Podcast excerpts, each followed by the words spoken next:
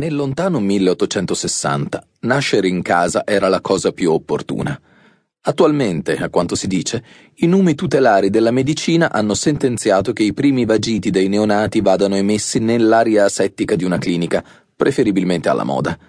Dunque, Mr. Roger Button e signora erano 50 anni in anticipo in fatto di stile quando, un giorno dell'estate del 1860, decisero che il loro primogenito sarebbe nato in clinica.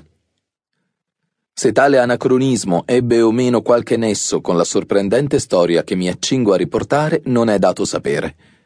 Passo a raccontare quanto accadde e lascio a voi giudicare. Nella Baltimora anteguerra i Button godevano di un'invidiabile posizione, sociale non meno che economica. Erano imparentati con la tal famiglia e la tal altra, il che, come sapeva bene ogni cittadino del Sud, dava loro accesso all'ampia aristocrazia disseminata per tutta la Confederazione.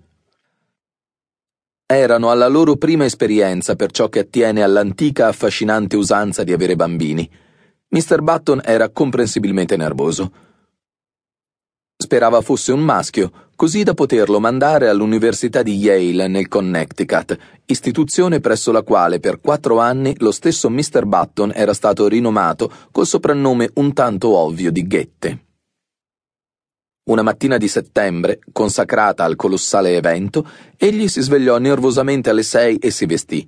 Si annodò un impeccabile cashcol e si affrettò per le vie di Baltimora diretto alla clinica, per constatare se l'oscurità della notte avesse generato nel suo grembo una nuova vita. Quando ero ormai a un centinaio di metri dalla clinica privata Maryland per gentiluomini e signore, vide il dottor Keeney, il medico di famiglia, che scendeva lo scalone dell'ingresso strofinandosi le mani come nell'atto di lavarle, secondo quanto richiesto a ogni dottore dall'etica non scritta della professione. Mr. Roger Button, presidente della Roger Button Co. in grosso ferramenta, si mise a correre verso il dottor Chini con molto minor contegno di quanto ci si potesse aspettare invece da un gentiluomo del sud di quell'epoca pittoresca. Dottor Chini, chiamò. Ehi, dottor Chini!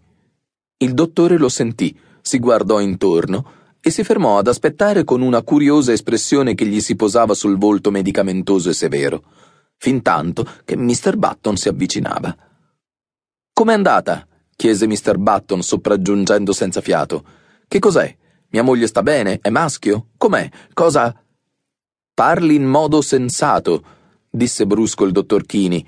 Sembrava alquanto irritato. È nato il bambino? implorò Mr. Button. Il dottor Chini si accigliò.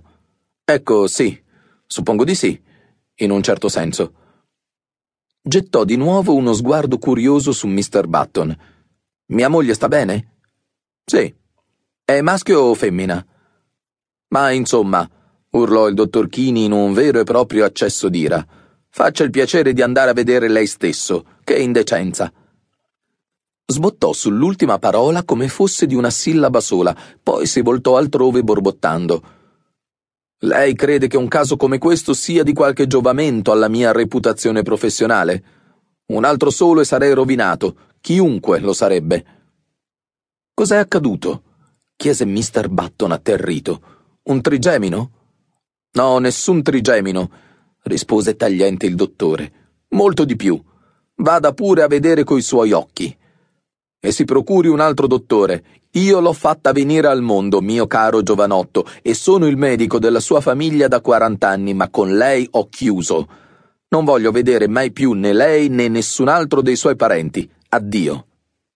Poi si voltò bruscamente e, senza aggiungere una sola parola, salì sul suo landò che lo attendeva sul selciato e si allontanò austero.